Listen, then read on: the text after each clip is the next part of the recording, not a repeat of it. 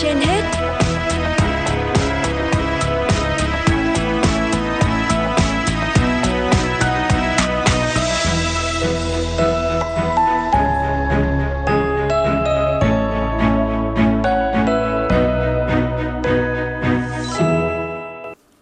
Võ Đăng Thu Thảo, xin kính chào quý thính giả đang nghe chương trình Sức khỏe trên hết của Đài Phát thanh Truyền hình Hà Nội. Thưa quý vị, thời điểm này, tại nhiều quận huyện của thành phố đang đẩy nhanh tiến độ tiêm vaccine COVID-19 mũi bổ sung cho người dân và hiện đang ưu tiên lực lượng lao động sản xuất, trong đó có lượng lớn công nhân ở các khu công nghiệp và đối tượng học sinh vì sắp tới ngày tự trường. Khu công nghiệp Thăng Long trên địa bàn huyện Đông Anh đã có tới 60.000 lao động, đa số là người ngoại tỉnh. Nếu không tổ chức tiêm phòng đúng thời hạn đối với các mũi nhắc lại hoặc bổ sung, dễ dẫn tới nguy cơ tái nhiễm COVID-19 lớn, từ đó ảnh hưởng tới sức khỏe người lao động và dây chuyền sản xuất kinh doanh của doanh nghiệp. Vì vậy, đợt tiêm này, Trung tâm huyện tổ chức 30 lượt dây tiêm tại 19 doanh nghiệp với hơn 3.600 mũi vaccine. Điều đáng mừng là người lao động đều hiểu về việc tiêm vaccine COVID-19 là cần thiết cho bản thân và cộng đồng – công nhân Hoàng Ngọc Quang, công ty trách nhiệm hữu hạn Daiwa Plastic, khu công nghiệp Thăng Long và ông Nguyễn Thành Luân, trưởng phòng y tế huyện Đông Anh nói. Hiện tại tôi đã tiêm được mũi thứ tư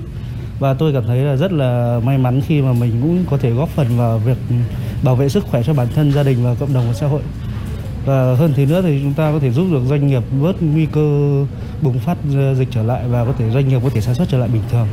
Chúng tôi cũng đã chỉ đạo tất cả các ủy ban nhân dân các xã phường thị trấn thực hiện ra soát đi từng ngõ gõ từng nhà và ra từng đối tượng quan tâm đặc biệt đến lực lượng công nhân người lao động thì chúng tôi cũng đã đảm bảo đạt 69% là mũi 4, mũi 2 nhắc lại cho các đối tượng trong ờ, thời gian tới đây. Với đặc thù địa bàn rộng, dân cư đa số là lao động tự do, nên các địa điểm tiêm được bố trí linh hoạt ở trong các xã để có thể đón tiếp được tất cả mọi người, từ học sinh đến người lớn tuổi. Và nhận thức của người dân về tác dụng của tiêm phòng COVID-19 đã được nâng lên rất nhiều thông qua tỷ lệ tiêm vaccine của huyện đối với nhóm người trên 18 tuổi mũi 3 đạt 100% và mũi nhắc lại đạt 69%. Em Phạm Thanh Huyền, học sinh trường Trung học phổ thông Bắc Thăng Long, huyện Đông Anh nói. Tiêm mũi thứ ba và em cảm thấy là việc tiêm này cần thiết. Tại đi học thì cũng đông người mà không tiêm thì nhiễm vào thì hơi khó khăn.